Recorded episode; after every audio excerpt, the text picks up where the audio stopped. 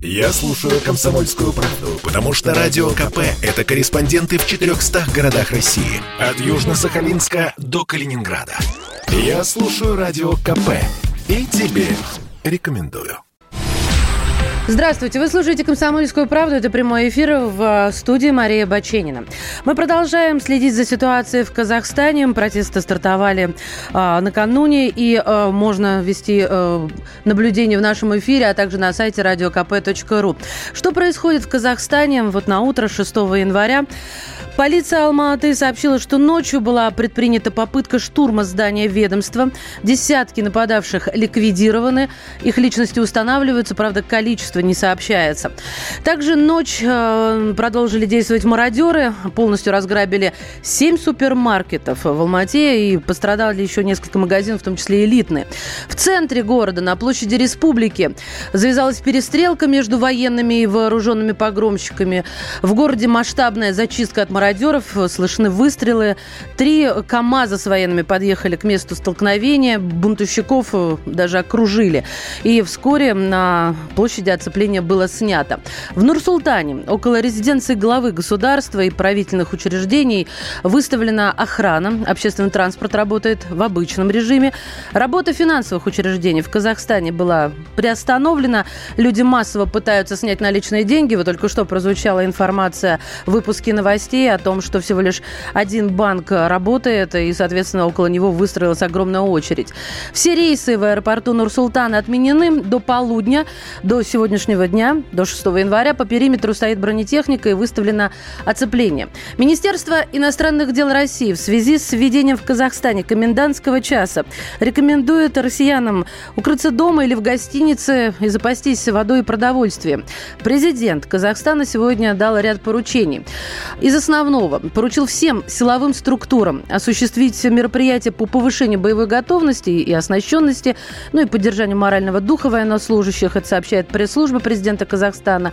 Также поручил принять меры по защите дипломатических представительств и субъектов иностранных инвестиций и бизнеса зарубежных компаний. В Казахстане на 180 дней вводится госрегулирование цен на бензин, на дизельное топливо и на сжиженный газ. Это тоже из сообщений сообщений пресс-службы правительства. Но, естественно, президенты, а, президент Киргизии Владимир Путин, а, Такаев, Пашинян, они обсуждали ситуацию, и а, было принято решение о вводе сил ОДКБ в Казахстан для установления порядка. Совет коллективной безопасности принял такое решение направить в Казахстан коллективные миротворческие силы на ограниченный период. Об этом заявил премьер-министр Армении Никол Пашинян. Я напомню, акции протеста в Казахстане начались в первые дни нового года жители городов, ну, первый город, который, конечно же, вспыхнул, это Женаазен и Актау, которые находятся в нефтедобывающей области, они вышли на митинги, протестуя против двухкратного роста цен на сжиженный нефтяной газ, который используется как топливо для автомобилей. 4 января власти сообщили, что готовы снизить цены на газ, но, несмотря на это, протесты э, захватили и другие города. 5 января президент Такаев отправляет в отставку правительство, поручает ввести на полгода государственное регулирование цен на сжиженный газ и бензин и объявляет, что становится главой Совета Безопасности, которым, я напомню, ранее руководил первый президент республики Нурсултан Назарбаев, а также э, он анонсировал новые меры для урегулирования ситуации. Такаев предупредил протестующих, что власти будут принимать самые жесткие меры против нарушителей. На всей территории республики уже действует режим чрезвычайного положения. Он предполагает запрет на митинги, массовые собрания собрания, он устанавливает комендантский час, этот режим ЧП, и определенные ограничения на въезд и выезд из населенных пунктов. Что же на самом деле происходит в Казахстане? Вот какое мнение у главного редактора, генерального директора медиагруппы «Комсомольская правда» Владимира Сунгоркина. Во-первых, цветные революции начинаются с чего угодно начинались. Где-то кого-то, значит, обидели, где-то экономические требования, где-то самые пустяковые. В общем, в общем, э, цветная революция начинается с чего угодно, в том числе с экономических требований. Но в данном случае, это три дня назад появилась идея, что давайте вот э, увяжем это с проблемой повышения цен на газ. А через три дня, по-моему, уже все забыли, какая к черту цена на газ, тем более президент Казахстана сказал, окей, э, цена на газ. Так, мы все поняли, цену на газ возвращаем, и она стала еще дешевле. Повод, скажем так, исчез. Но почему я считаю, что это революция? Точнее, это, безусловно, организованный мятеж, потому что просто так в десятках городов люди не выйдут. И даже если выйдут, даже если выйдут, такая тема, как штурмовать э, здание комитета госбезопасности, их штурмовать управление внутренних дел, добиваться того, что войска уходят, скажем, э, с охраны сверхважного объекта аэропорта, да, в Алмате. Конечно, для этого нужна огромная организация, для этого нужны большие деньги, для этого нужна оперативное, нужно оперативное управление, оперативная связь. И все, что происходит э, в Казахстане, это очень организованная вещь. До сих пор не ясно, кем он организован, потому что бенефициары, скажем так, еще не объявились. Пока, я думаю, э, те, кто этим руководит, они, они действуют очень хорошо, изучив опыт предыдущих революций и они не канализируют народное негодование, скажем так, пользуются народной усталостью от э, всего этого режима, но не канализируют его в определенный какой-то, в определенное какое-то представление о прекрасном Казахстане будущего, да? Сейчас не поймешь. Э, если ты за все хорошее, скажем, в религиозном плане, пожалуйста, есть э, ты можешь идти к тем, кто там сейчас, э, значит, службы мусульманские идут э, сегодня вечером э, с, со своими призывами. Либерально-западно ориентированные, пожалуйста, для них тоже все открыто сегодня пошуметь. К чему все идет и кто за этим стоит, мы пока на эту минуту, я думаю, мало кто понимает. Это был главный редактор, генеральный директор медиагруппы «Комсомольская правда» Владимир Сунгоркин. А, из самых последних новостей, потому что следим то, что, о том, что появляется на лентах, более тысячи человек в Казахстане пострадали в результате массовых беспорядков. Это передает ГосТВ со ссылкой на Минздрав. Ну, что касается пострадавших, а, вчера в результате просмотра огромного количества видео, снятого очевидцами, ни одной скорой не наблюдалось, ну, по крайней мере, вот в моих лентах.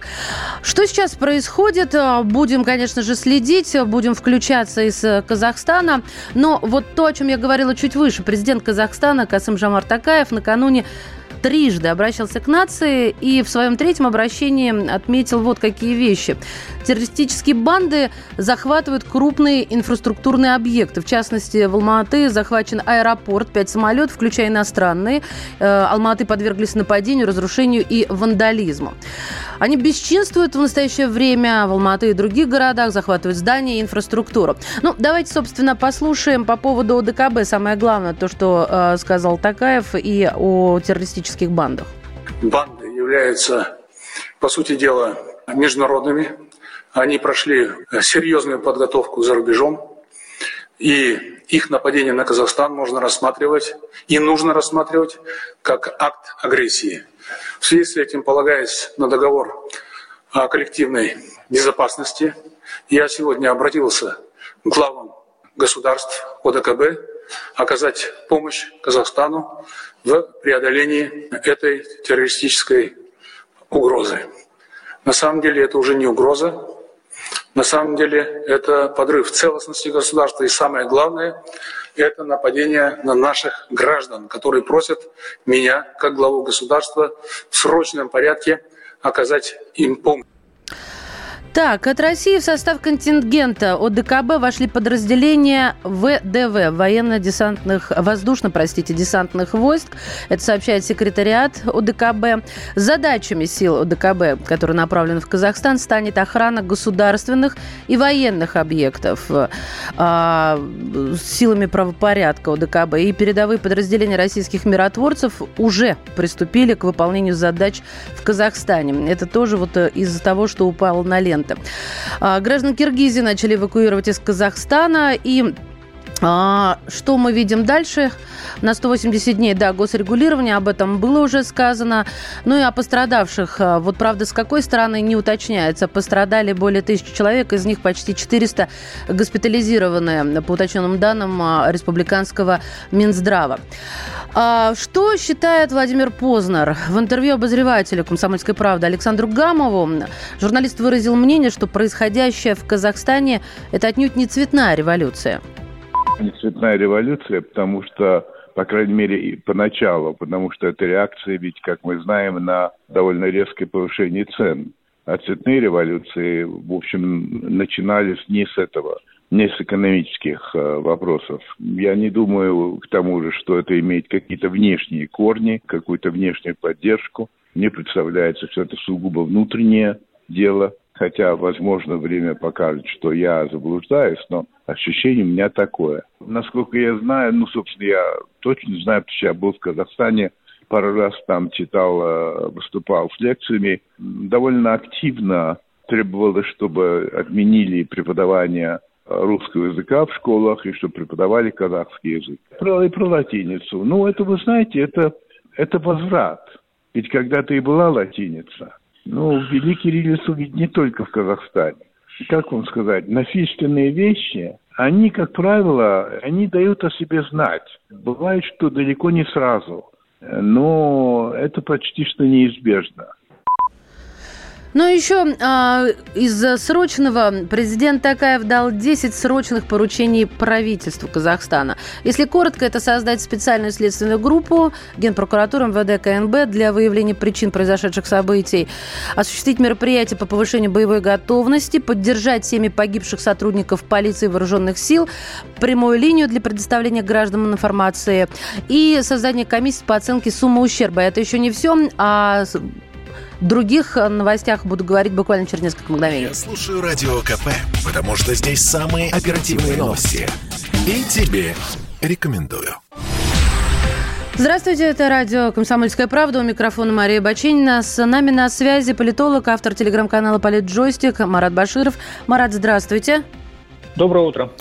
А, я так полагаю, что у нас с вами, в принципе, одинаковая, одинаковая информация, да, у вас э, э, свои какие-то источники, у нас свои корреспонденты, но вдруг что-то разнится, я просто прочитала ваш э, канал и вижу то, как вы обозначаете, корреспондент политджойстика передает из Алма-Аты.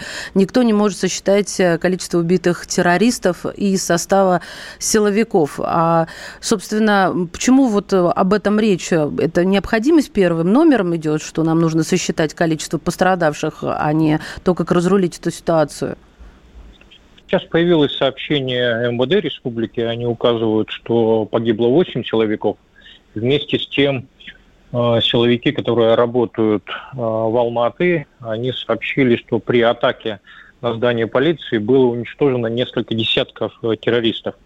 Поэтому идет речь о том, что точное количество никто не знает, но вот по силовикам более-менее ситуация определилась. Стало ясно, что 8 погибло и несколько десятков ранено находятся в больницах.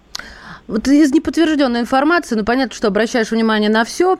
А, террористы, я цитирую, уважаемые слушатели, террористы управляются какими-то, в кавычках, офицерами в особой одежде. Прокомментируйте, пожалуйста, вот э, эту информацию. В Инстаграм очень много э, так называемых стримов, или как это еще называют, значит, сторис, где э, люди снимают Э, как несколько, несколько человек э, координируют свои действия, потом они расходятся или атакуют. Они захватывают э, машины, в частности, те, которые принадлежат силовикам, и направляются в определенные места, там, где расположены госорганы. Я думаю, что вот в первую очередь сейчас, конечно, задача тех сил АДКБ, которые уже, как мы сейчас увидели из сообщений секретариата, появились уже на территории Казахстана, вот они должны будут защищать именно эти э, ключевые стратегические объекты. Э, то, что там идет координация, ну, это видно еще раз, подчеркну, по, по сторис, сейчас же очень много в соцсетях видеозаписей. Да, передовые подразделения миротворцев уже приступили к выполнению задач в Казахстане. У меня возникает вопрос, как вы считаете, скоро ли мы услышим о российской оккупации?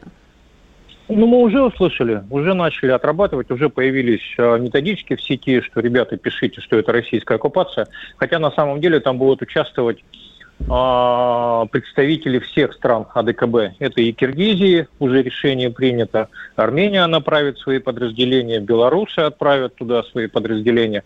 Ну и, как мы знаем, что наши э, десантники уже туда вылетели, а передовой отряд из 60 человек высадился еще вчера. А, то есть, вот чтобы обычному слушателю, человек, который вот недавно, буквально 6 дней назад встретил 2022 год, понимать, а, то есть люди, которые миротворцы, а, прилетевшие на место, будут по периметру охранять какие-то важные объекты, разруливать какие-то стычки, какие-то, а, я не знаю, стрельбу, то есть защищать людей. Нет, это не то. Вот именно объекты нет, нет, какие-то. Нет, да, да. А, мандат АДКБ предполагает вмешательство в трех ситуациях. От внешних военно-политических агрессоров от международных э, террористов, что и определил э, господин Такаев, это президент Республики э, Казахстан, и от природных катастроф крупного масштаба. Вот это решение секретариата АДКБ после обращения господина Такаева вызвано именно вторым пунктом, то есть международные террористы, и, соответственно, задача миротворцев будет защищать объекты, например, тот же Байконур, откуда взлетают э, космические корабли. Ну и, соответственно, все объекты, которые связаны с э, оружием, э, склады, ГСМ, все, что требуется для наведения внутреннего порядка, будут осуществлять уже только казахские силовики. То есть их задача обеспечить правопорядок на улицах своих городов.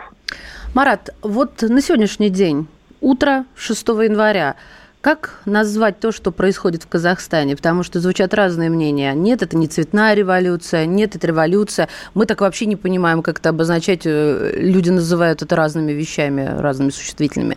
Как назвать?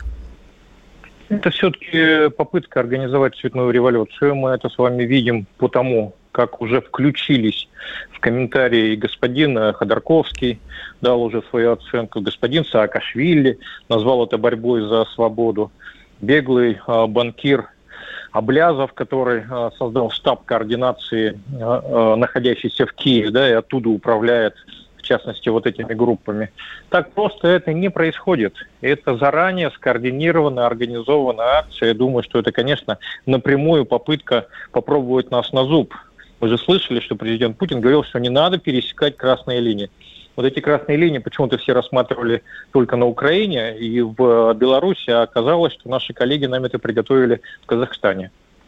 Да, это и есть решительный ответ, о котором говорил э, президент Путин. А чья это попытка?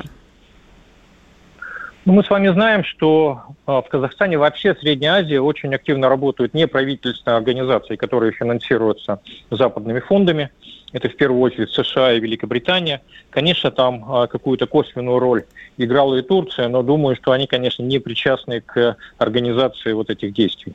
Думаю, в первую очередь, конечно, это вот эти организации из а, за океана и с нашего любимого острова Великобритании. Угу. Вот смотрите, допустим, вы правы, но тем не менее охваты, масштабы, они в какой-то момент э, могут стать неуправляемыми учитывая масштабы. А, собственно, я смотрю, по требованию митингующих президент Касым а, Жамар Такаев уже отправил, ну, я из старого, да, беру, в отставку правительства, но это не помогло разрядить обстановку в стране. Потом, значит, здесь снизили, нет, мы требуем сюда президента. Чем это все закончится? Такое ощущение, так что толпа, э, толпа становится совершенно неуправляемой, и, знаете, правит вот тот, кто стоит в центре данной группы людей, вот в этом месте, а там другой человек. Ну, конечно, в первую очередь надо обратить внимание, что среди погромщиков очень много молодых людей.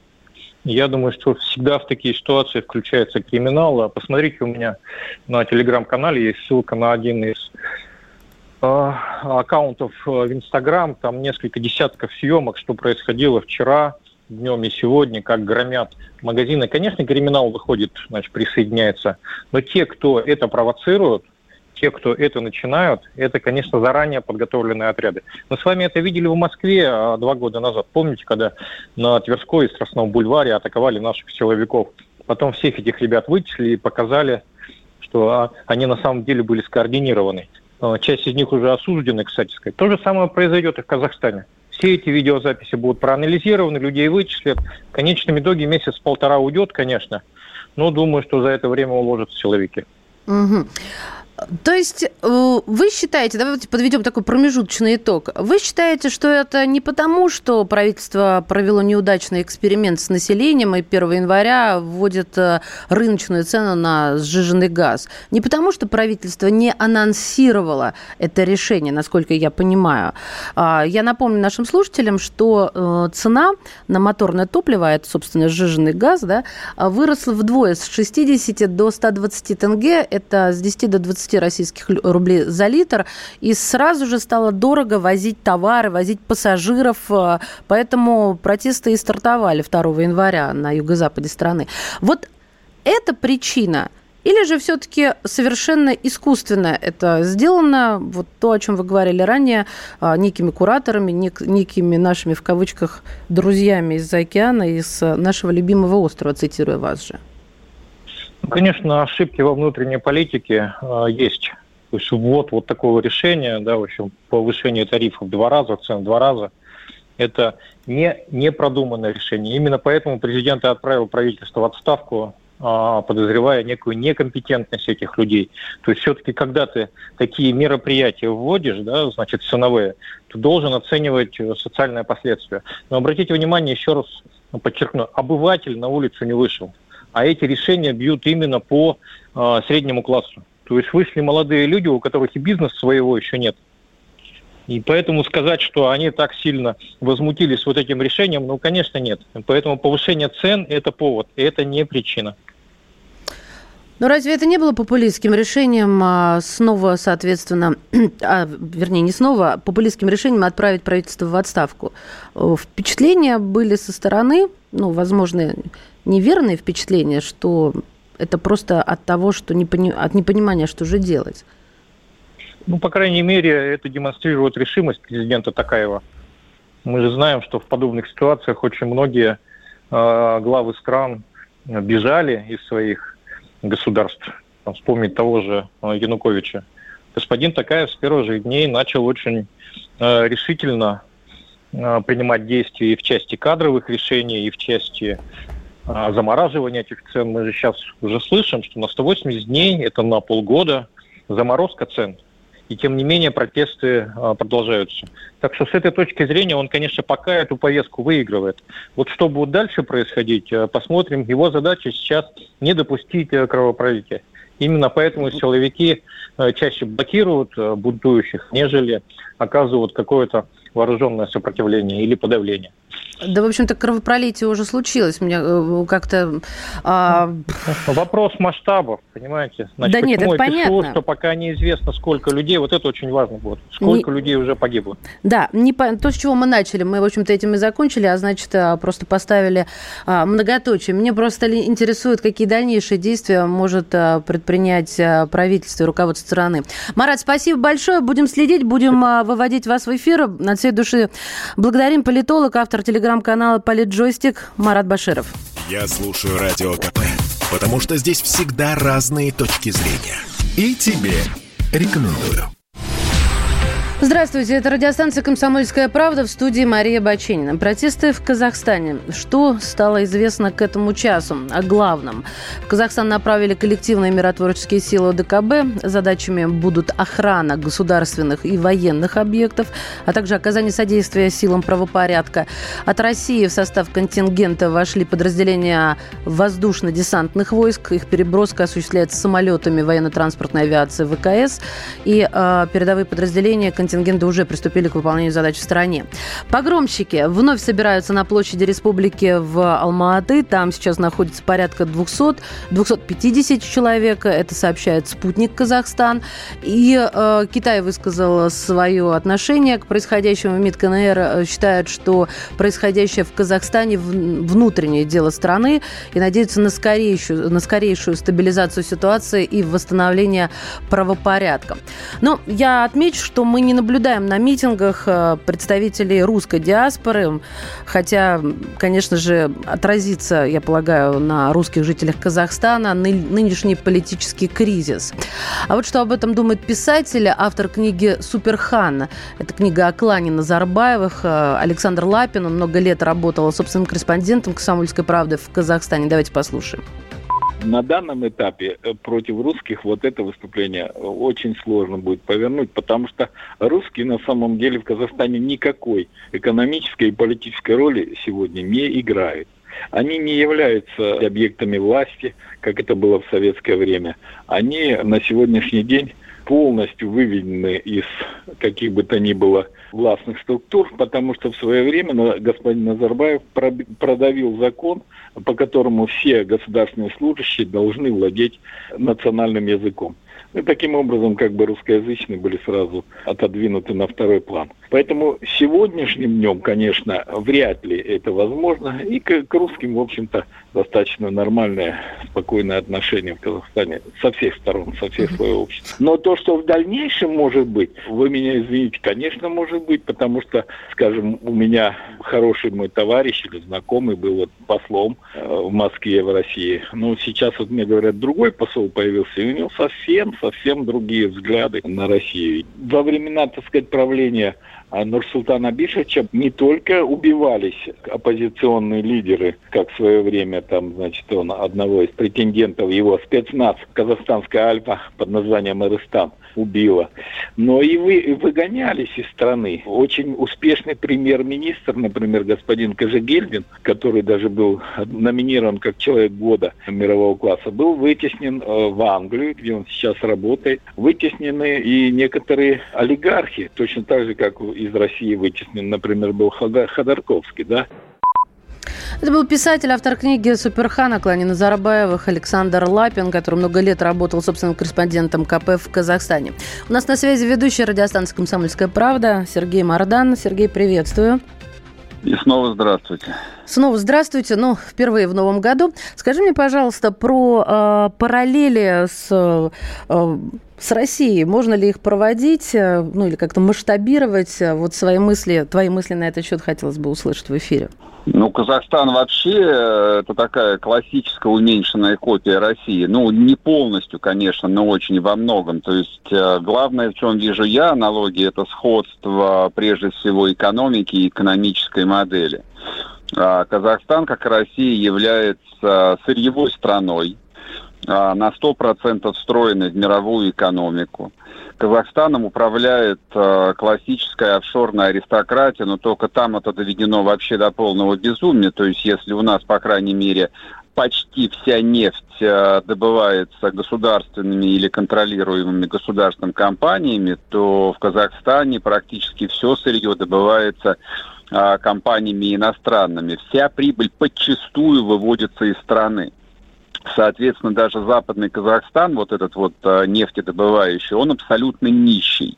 То есть там не остается вообще ничего. То есть, как бы если говорить о базисе, вот, э, о, скажем так, глубинных причинах э, этих волнений, конечно же, это совершенно глубочайшая и беспросветная бедность, на которую наложилась такая же вот чудовищная инфляция, там, с которой столкнулись и мы в прошлом году. То есть инфляция по продуктам питания, она что в Казахстане, что в России составляет там более 20%. А если учитывать, что минимальная зарплата в Казахстане там в пересчете на наши деньги это чуть более 6 тысяч рублей, там очень легко сделать э, там несложный вывод, то есть какого рода а, вот обнищание обрушилось там на абсолютное большинство людей. Но это, скажем так, базис. А что касается элит, между которыми там и происходят 30 лет, в общем, какие-то разборки, дележки власти и все остальное, то да, там есть азиатская специфика. То есть, несмотря на то, что у власти находится, там, находился до последнего времени, да я думаю, что и находится а, последний член Политбюро как ПСС, товарищ Назарбаев, а, все это, в общем, обременено там межплеменными, межклановыми, там, региональными какими-то такими нюансами. Ну, в общем, такая Азия в чистом виде. Вот. А что касается там волнений, то события в Казахстане такой классический черный лебедь. Это то, что невозможно было спрогнозировать. И хотя вчера себе там масса людей вчера, в общем, рвали волосы на всех причинных местах и сокрушались, ах, боже мой, там где же все наши аналитики по, по Казахстану, где специалисты по Средней Азии. Так они только да вчера нет, появились, по-моему. Да их не было, во-первых, никогда, а потом, ну, по большому счету, ничего не предвещало. То есть Казахстан, так же как Россия, страна, пусть медленно, но с растущей экономикой, с довольно большим ВВП на душу населением. А так же как и Россия, Казахстан довольно легко перенес э, два года э, там, этой пандемии. Он точно так же там, вот из этого провала экономического начал выходить быстрее, чем Россия, кстати. То есть с точки зрения статистики экономической, с точки зрения цифр, все там было нормально. И вдруг все полыхнуло. То есть понятно, что есть какие-то частные особенности, но на самом деле ничего не предвещало. Вот, соответственно, я думаю, что вот над этим и думают сейчас господа и в Кремле, и в Белом доме, и на Рублевке те, кто продолжает там трезветь от выпитого французского коньяка. То есть все они думают об одном. А не, не может ли произойти нечто подобное в нашей благословенной прекрасной России? И вот задали бы мне вопрос, а может у нас такое произойти? Свят, свят, свят. Я перекрещусь, конечно, но в принципе отвечу, что да, конечно же, может. Потому что да, слишком много общего, слишком много аналогий можно провести. Ну, потому что бедность стала уже рутиной такой привычной? Или еще почему-то? Бедность, бедность не является рутиной. Бедность не может быть рутиной. То есть страна может быть бедной, а, но дело в том, что а, на постсоветскую бедность всегда накладывается чудовищное, дикое, оскорбительное социальное расслоение. То есть можно посмотреть на тот же западный Казахстан, где люди выбирают, что им купить, мешок муки или 4 литра растительного масла, и посмотреть на семейство Назарбаевых, которые приватизировали весь Казахстан, просто высосали его, просто вот как жертва, как вампир высасывает тушку животного. Вот что такое Казахстан. Если... Роллс-Ройсы, дорогие особняки, житье э, там в Лондоне, внук Назарбаева, который в Лондоне сдох от передоза. Вот что такое казахстанская элита. А, хорошо, вот промежуточный знаменатель на этом этапе нашего разговора. Если стабильный снаружи, стабильный Казахстан охватили массовые протесты, чем они угрожают России? Только тем, что это сценарий, который считываем достаточно да просто? нет, конечно. Да плевать бы на этот Казахстан и растереть было бы там, что там происходит, как они живут, забыть про них. Но дело в том, что у России с Казахстаном самая протяженная сухопутная граница 4000 километров. Вот, и, собственно, как бы мы 30 лет пребывали там э, в спокойствии за то, что у нас, по крайней мере, южный фланг защищен, что там есть вроде бы как нормально функционирующее государство, стабильное, там Назарбаев все контр- контролирует. Ни хрена он не контролирует. Ни хрена, как оказалось, он не контролирует. Россия как была империей, так она и вынуждена будет оставаться империей. И так ей придется отправлять свои батальоны, чтобы расстреливать восставших туземцев и брать под контроль там а, караванные пути, по которым героин идет, в том числе и в Россию. Сереж, до тебя выступал Марат Баширов, мы с ним обсуждали, э, что это.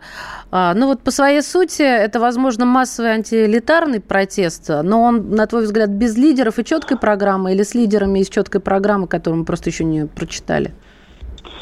Я думаю, что мы просто не понимаем, как это все происходило. То есть социальная база у этого протеста, безусловно, колоссальная была, есть, и я боюсь, сохранится. Вот. Но то, что там есть, конечно, масса заинтересованных сил, кланов, которые активно в этой игре пытались участвовать, для меня нет никаких сомнений. Там было всегда так. Там было и в припозднем Советском Союзе. Ну, собственно, Назарбаев пришел к власти, инсценировав участников э, волнения в Алмате. Об этом вслух, в принципе, всегда говорили в Казахстане. Вот, и то же самое было и 30 лет в независимом Казахстане, когда там кто-то поднимал голову, начиналась война. То есть, а учитывая, что в Казахстане происходил транзит власти, то есть старый Назарбаев там, ну, искал способ, в общем, как-то мирно уйти на пенсию и передать власть э, там своей семье, вот, ну, так или иначе, этот конфликт был неизбежен. Вот, а кто был основным кукловодом? Такаев ли или какие-то другие неизвестные нам люди? Ну, не знаю. У, у меня на этот счет никакого ответа нету. Но я думаю, что, в общем, все элементы вот такого азиатского двора, в котором все друг другу подсыпают яд и норовят накинуть шелковую давку. На, на лицо. Да, мысли ясна. Да, думаю, что есть. Сергей Марадан, ведущий Радио КП. Потому что здесь самые жаркие споры и дискуссии. И тебе рекомендую.